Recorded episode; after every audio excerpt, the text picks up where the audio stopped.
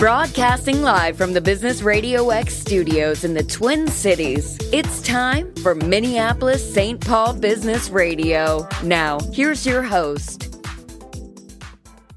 And hello again, everyone. Welcome to another edition of Minneapolis St. Paul Business Radio. I'm John Ray, and folks, I've been looking forward to this one.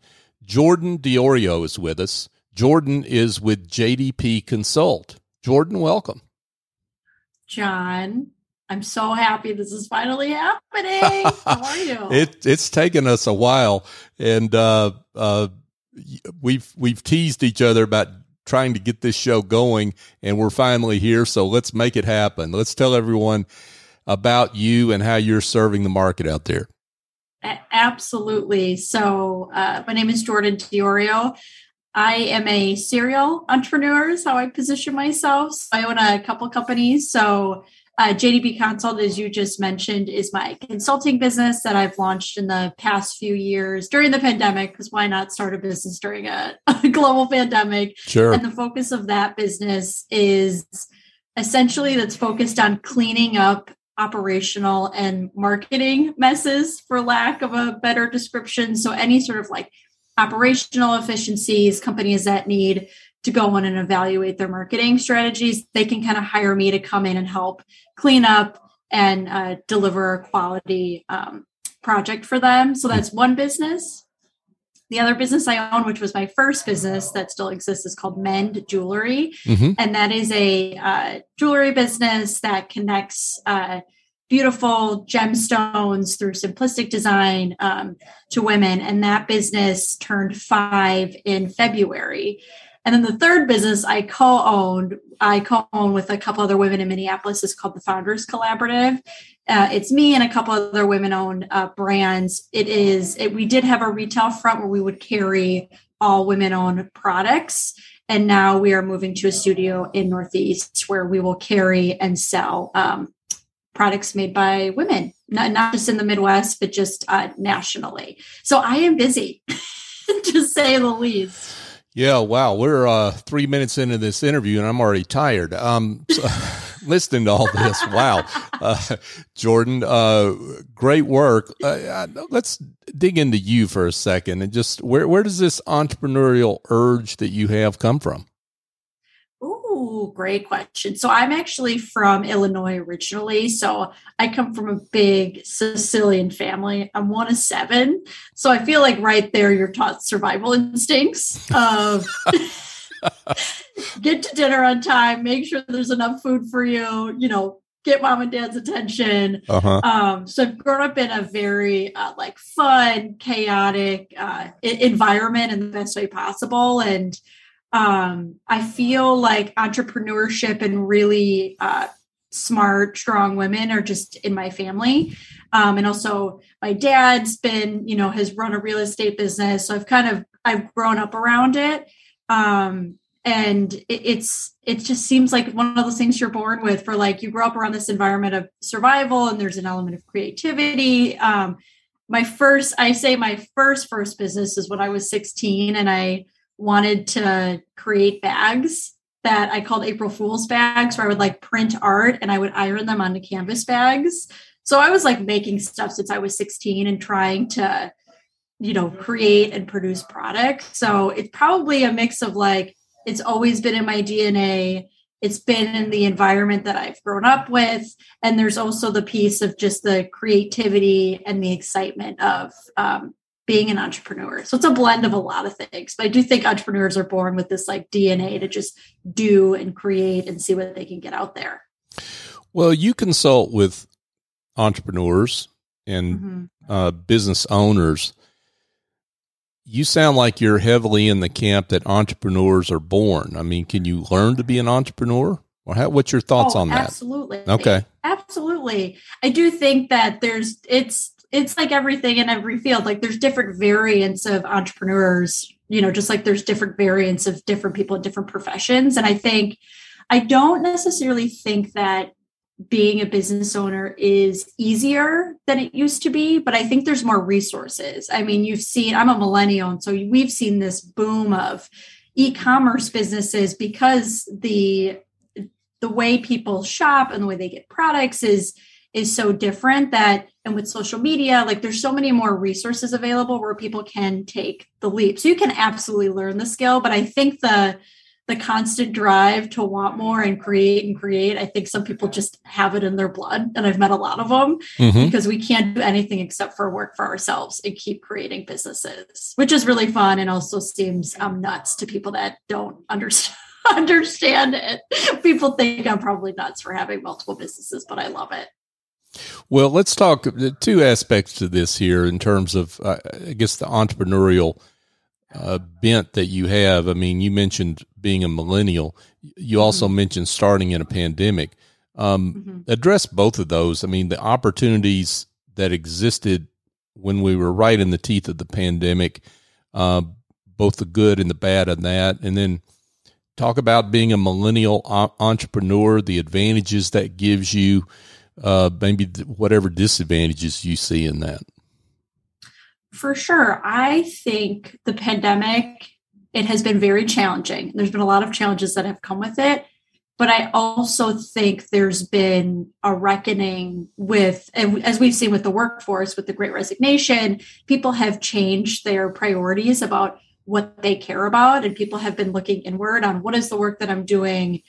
Does it have purpose? Is it fulfilling the lifestyle that I want? And I think we've seen a surge in businesses, especially women owned businesses, because of that reason, where again, it's not easier. There's just more resources where people can start businesses where the risk isn't as high as it used to be. I mean, the cost of starting an online business isn't as expensive as it used to be 10 years ago when it wasn't predominantly online. I mean, when I started my jewelry business in 2017, I built my site. I put my I put like fifteen hundred dollars into my own business, which was like my savings because mm-hmm. I was mm-hmm. like out of college and made no money. Mm.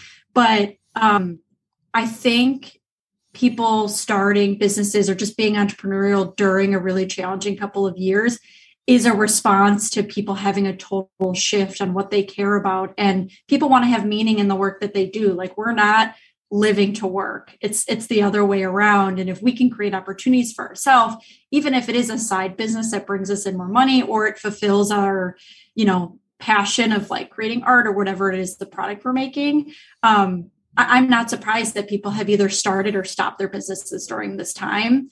Because it's it has to be an alignment of of their purpose and ultimately to make money as well. I mean that's also part of business. We don't work for free. Um and the second part of being a millennial business owner i think the the perks are like i i'm in a world again where like there's so many resources and so many new ways and channels to market and build your business. And like the networking opportunities are amazing because you don't have to just live in a city and that's your only network. Now i have you know connections with people all over the world and i feel very fortunate in that. I think a disadvantage of uh, being a millennial is that we're challenging a lot of old ideals. I even see it with gen z as business owners where they care about the social impact that they're making and they're demanding that there is more equity and conversations happening. So there's challenges because we just think differently mm-hmm. and that's not necessarily a bad thing um, I also think to as a millennial like we've been through so much that like we probably have a little bit of an anxiety that we're like not never performing enough or never doing enough. There's probably a whole study done on our brains as millennials about being perfectionists because we grew up in during 9-11 the great recession like we've been we've grown up in really scary economic times. Mm-hmm. but at the same time i think that's allowed us to have a i believe i have a greater risk for appetite because even if i wasn't i wasn't directly impacted by those things i grew up in that time. So i also knew what it was like as a kid to live through these really crazy economic times and be able to have a bigger risk for appetite an appetite for risk. You know what I mean? Yeah, they're I just we, coming in backwards. We know what you mean, but yeah, you know what I mean. Yeah. But yeah, that's it's. I feel like people would have more challenges or cons to say about millennials if they're not a millennial. So if you uh, have any thoughts about millennials, well, I would love to hear them. Well, I mean, I'm delighted. I love millennials uh, um, because, uh, again, there's different generations bring different things to the table, right? And so um, you're losing out, you being anybody, um, but uh, boomers or whoever, you're losing out if you're not taking advantage of learning uh, from any mm-hmm. generation. And um, um, but what I think is interesting about your answer is that how the pan, some of the uh, aspects of the pandemic in terms of business creation and what you noted about being a millennial, how that converges. I mean, mm-hmm. a lot of those things were similar. I mean, in terms of you talked about the different tools you have, the ability to network anywhere, and the willingness mm-hmm. to do mm-hmm. that. Um, you know, because you're you've got that willingness and drive to do that. I mean, those things uh, seem to intersect for you. For sure, and I also think too. Um, yeah, definitely like the trends that you see from like the habits of millennials and why we see such a boom in millennial owned businesses is that reason. I also think we are a generation that works so hard to the point of like burnout. Again, there's that like piece of like, you know, work, work, work. It's never enough, never enough. And I've even seen with the Gen Z uh, generation, like they have boundaries and they have expectations of what they want in their life. And I love that and I admire it. And I, as much as we tease the Gen Z, I have little sisters that are Gen Zers, like I've met some really remarkable, sharp, innovative, um, generate like younger generations where I'm like, this is so exciting and so different, and older generations that are in my network because they're giving me the foundation of business that mm-hmm. like I just don't have. It's the experience that I don't have. And they're bringing in a level of experience that can teach me to be just a better leader. Like ultimately, you want to have in your network people that aren't, that all don't look like you and that are the same age. You want people that are smarter than you, are of a different experienced generation. They don't even need to be entrepreneurs because that's going to shape you into being a good leader, which is what you hope as a business owner is that you're paving the way and becoming and changing whatever the market is that you're you're focused on. Right, right. Yeah, that makes perfect sense. Uh, folks, Jordan Diorio is with us, and Jordan is with JDP Consult. So, Jordan, do you in in JDP? I want to get into JDP Consult and talk a little bit about what you do Let's there. Do in that in that uh, consulting work that you do, do you work?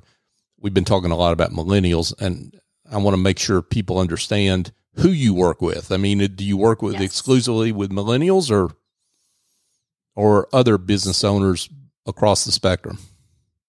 So everybody. No okay, good. limits. It's I, about the problems you're solving. I assume that. I, I, assume that. I want to clear that up because we we dove into the millennial bucket there, and I want to make sure everybody totally. Under, yeah, is, I want to yes, make I'm sure. I'm not an expert. Yes, yeah, in yeah. millennials by okay. any means. Awesome. Uh, it's like a. It's a.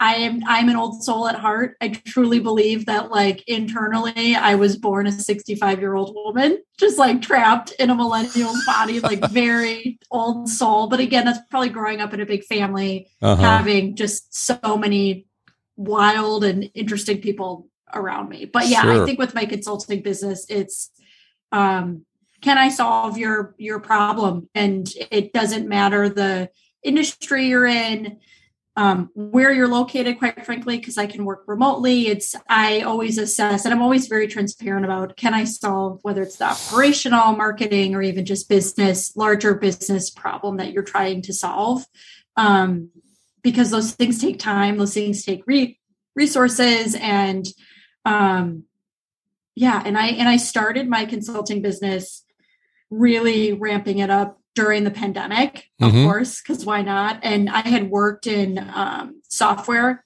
for a year and a half prior to committing to my consulting business full time, which was really amazing experience. You hear about like working for big tech companies, and I did it, and um, I was a part of their corporate communications team. Learned a lot about like working for a public company, and you know, helping with acquisitions, and what does it mean to an ever changing tech space and all that stuff. It was really, really good experience. Talk about working with a breadth of different people from all different um, professions, experiences, really, really smart people. Um, but yeah, there just comes a point where I was like, I want to be my own boss. I want flexibility and, mm-hmm. and I want to see the change that's that's happening. Um, and I decided to truly commit full time to my consulting business last last year. Okay. But it's been around for a couple of years. Right. So what what are the problems that you specifically solve? Oh, what a great question. So I would say it's it's in the buckets of marketing and operations. So like an operational problem would be like um my why is my team why is the culture at my company really challenging? Why is my team struggling to get their work done? Why are we spending so much money on tools? And why are the tools uh, telling us what to do and not the other way around?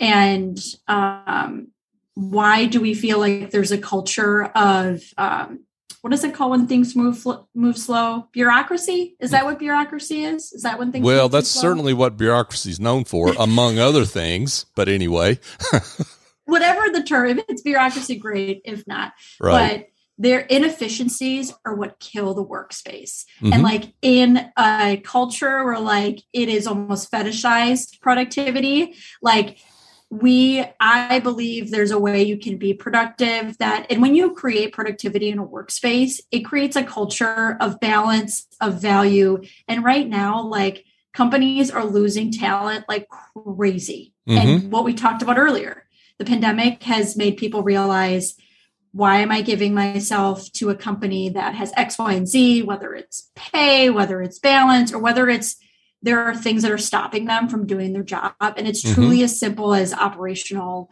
um, blockers, which I am surprised how often this problem comes up because different phases of businesses need different phases of operations. So when you're a startup, it's like fast and messy and you can move things and you're wearing multiple hats. But as you continue to scale as a business, like how you operate as a business is going to totally evolve as you continue to grow. So I'll come in and I essentially will go and evaluate what's the operational efficiency of your business. But I think the key piece is I talk to the employees because without people in your company, you don't have a company. And in order to create culture, you have to listen to what your employees and team team members are saying about how the company is operating. And I'm coming in as a third party. So like I'm Switzerland.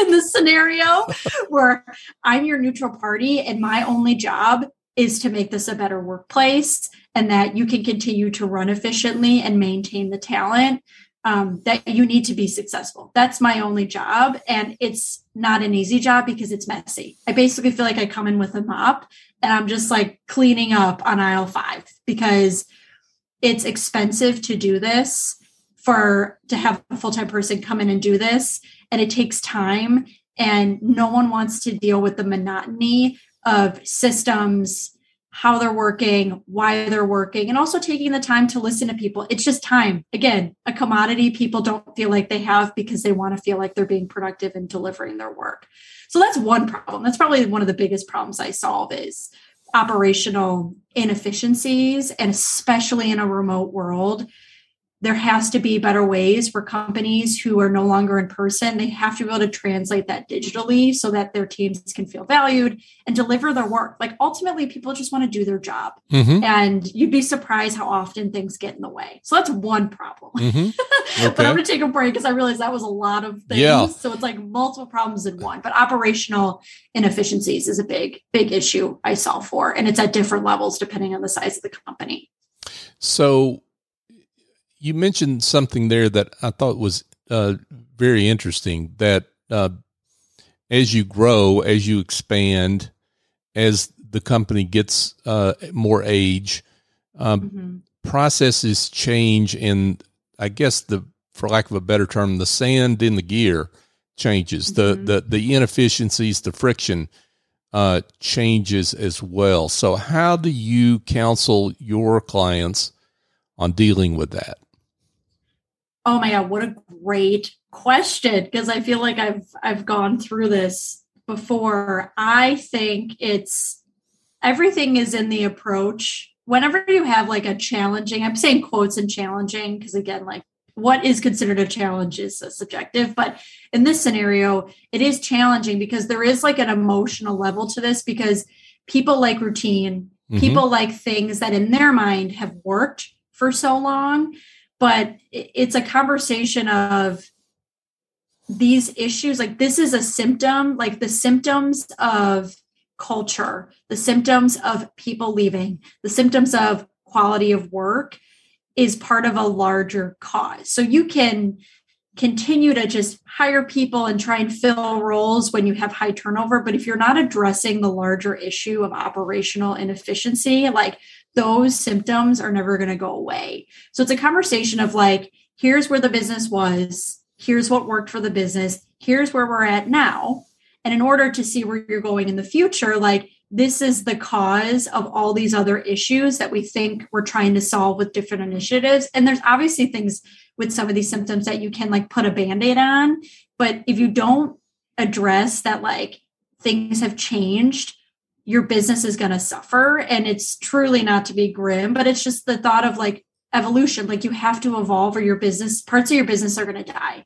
Or, you know, the talent pool that you once had is not going to be what you thought it was because you're not adapting to what's happening to your business and ultimately what's happening in the world. Again, so many businesses that had uh, processes in offices that are hybrid or remote, those processes are probably not going to work anymore. Or if they do, they need to adapt to a digital workforce. And like that workforce isn't going anywhere. I think the remote work is here to stay. I'll probably never go to an office ever again unless I'm paying for a co working space. Mm-hmm. So it's approaching it in a way of like, we understand this is hard, but like the hard part is on me to help you figure out. Like, I'm not asking you to solve the problem. You've hired me to solve this and do it in a way where we're not just like telling people this is the new way to do the work. It's, hey, this is why we're doing it we've heard you and here's how we're adjusting our processes and making like ultimately we're trying to make people's jobs easier for them to focus on the work and less about how to do their job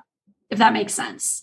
So it's it's an emotional conversation but it's ultimately if you want to move forward and solve these problems that are gnawing at your business you have to address the root cause. And in this scenario it's operational inefficiencies and dedicating someone to like clean up the the mess and have the tough conversations, which I don't mind having. Mm-hmm. Um, but yeah, it's really fun. I mean, I don't know if it sounds fun to you, but it's very fun because it's like a type A organizer, project manager at heart. Like I know how amazing it is when you have a really operationally efficient company. It is just, it is amazing. It's exciting.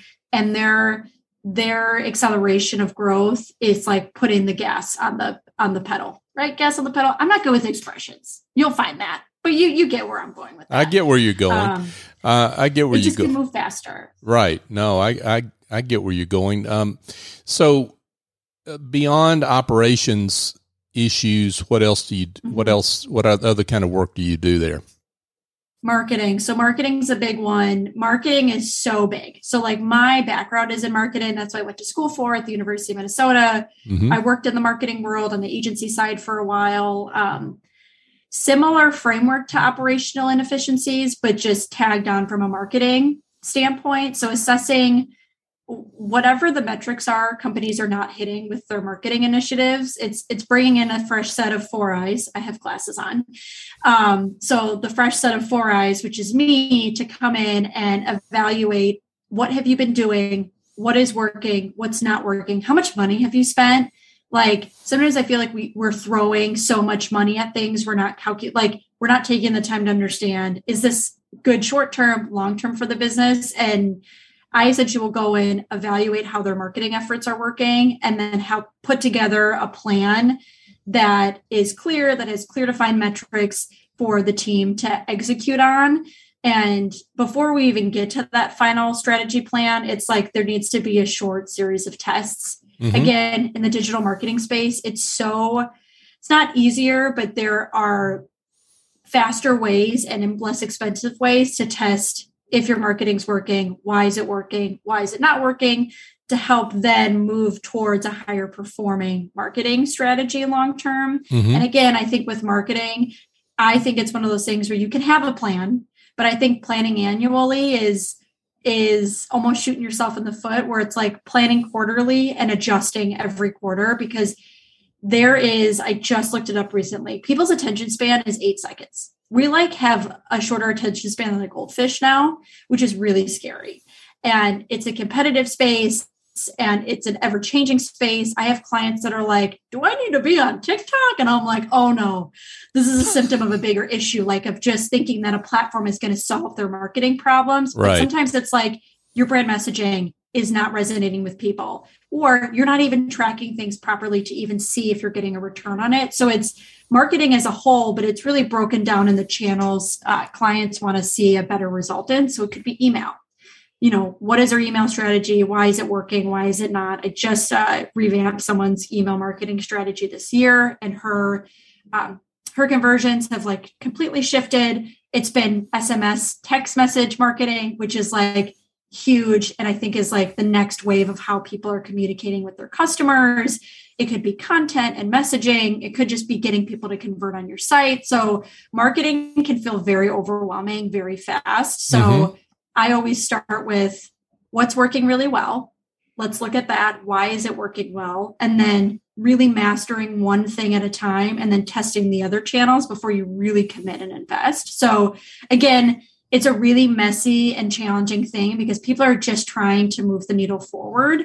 They don't necessarily have the time to like evaluate and assess what's what's working, especially depending on the size of companies and if they don't have the resources to do it I'm I can again come in as your Switzerland. Swiss Army knife, right. which actually kind of works in that scenario. Yeah. Switzerland, Swiss Army knife. It works. Can come in with my experience mm-hmm. and mm-hmm. help them evaluate. Because again, we ultimately want to figure out what works for your business and stop doing what's not working. And then give your team the plan and the resources that they need to do their job. So marketing is the other bucket. And then the third bucket is more like business strategy. So that's more of if I have individual business owners who are at the CEO level, ownership level that need help transforming to become that CEO leader that they want to be and building out a more strategic plan as a leader of a business. And those are people who are more in the startup phase. Um, and I try to at least once or twice a year, I'll donate that service for free to a nonprofit, to a business owner. Um, who is just starting her business because mm. I want women to have more businesses. So there's three things I do: yeah. ops, marketing, and then more like business strategy, which is more one-on-one um, planning for business owners as they need it. Because I've been there and I'm still in those shoes as I run my own businesses. Sure. Um, so Jordan, as we wind down here, uh, uh, we don't have a whole lot of time left, but I would love it if you could share maybe a success story uh, a, a story that illustrates the great work that you do. Yes, and I I want to tell this story for my jewelry business because I actually think it's super applicable. It's like a good nugget to take with you for you know current entrepreneurs, aspiring entrepreneurs. So when I started Mend in 2017, um, I did it because I couldn't afford my MBA, and I just started it on the side. And within my first year, I actually got sought out by venture capital. And again, I became essentially 0.01% of women that get venture capital. And it was just someone in my network, really amazing couple. They're still my business partners. So I was running Mend, my jewelry business full time, quit my job. Like I had to figure out how to be a CEO and really scale my business. And um, something my business partners taught me, and something I was doing before too, was like, the art of sales and the follow up is like how you are successful as a business owner. Like everyone needs sales. You have to let go of that like sales is like like ski skeezy gross thing because it's not like we are all in sales and I don't care what anybody says. Like everything we do is in sales mm-hmm. and it's not gross if you believe in what you're doing and your the product you're selling is authentic to who you are. So with Mend, how I got into Nordstrom, because Nordstrom carried me online for a year and a half. Um, I was at Nordstrom in Ridgedale. Shout out to that location. They have a phenomenal team. I was having lunch there with my business partners, and they said, How do you get into Nordstrom? And I was like, I don't know. Let me go ask. So after lunch, I went down the escalator. Um, I had them page the manager and I like pretended I knew her. I was like, Can you call the manager? I need to talk to her about something. They called the manager. Um, thankfully I had like all my jewelry on and I had 30 seconds to convince her to let me do a pop-up in her store. I was mm-hmm. like, hey, I'm a local jewelry designer. Um, I'll do all the work. Please let me come in and just pop up for a few hours. I will make it super easy. Like, please let me know. Mm-hmm. She was like, um, here's my card. Let me think about it.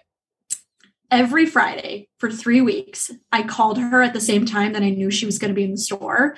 And I said, Hey, Stephanie, I think she's retired now, but Stephanie's amazing. I said, Hey, Stephanie, have you thought about having me pop up? She wasn't responding to email. She's in retail. She's mm-hmm. not looking at her email. Right. Called her every Friday for three weeks until she was like, Oh my God, fine. Come on, April 4th, April 7th, whenever it was. She's like, Fine. Come in, bring your stuff.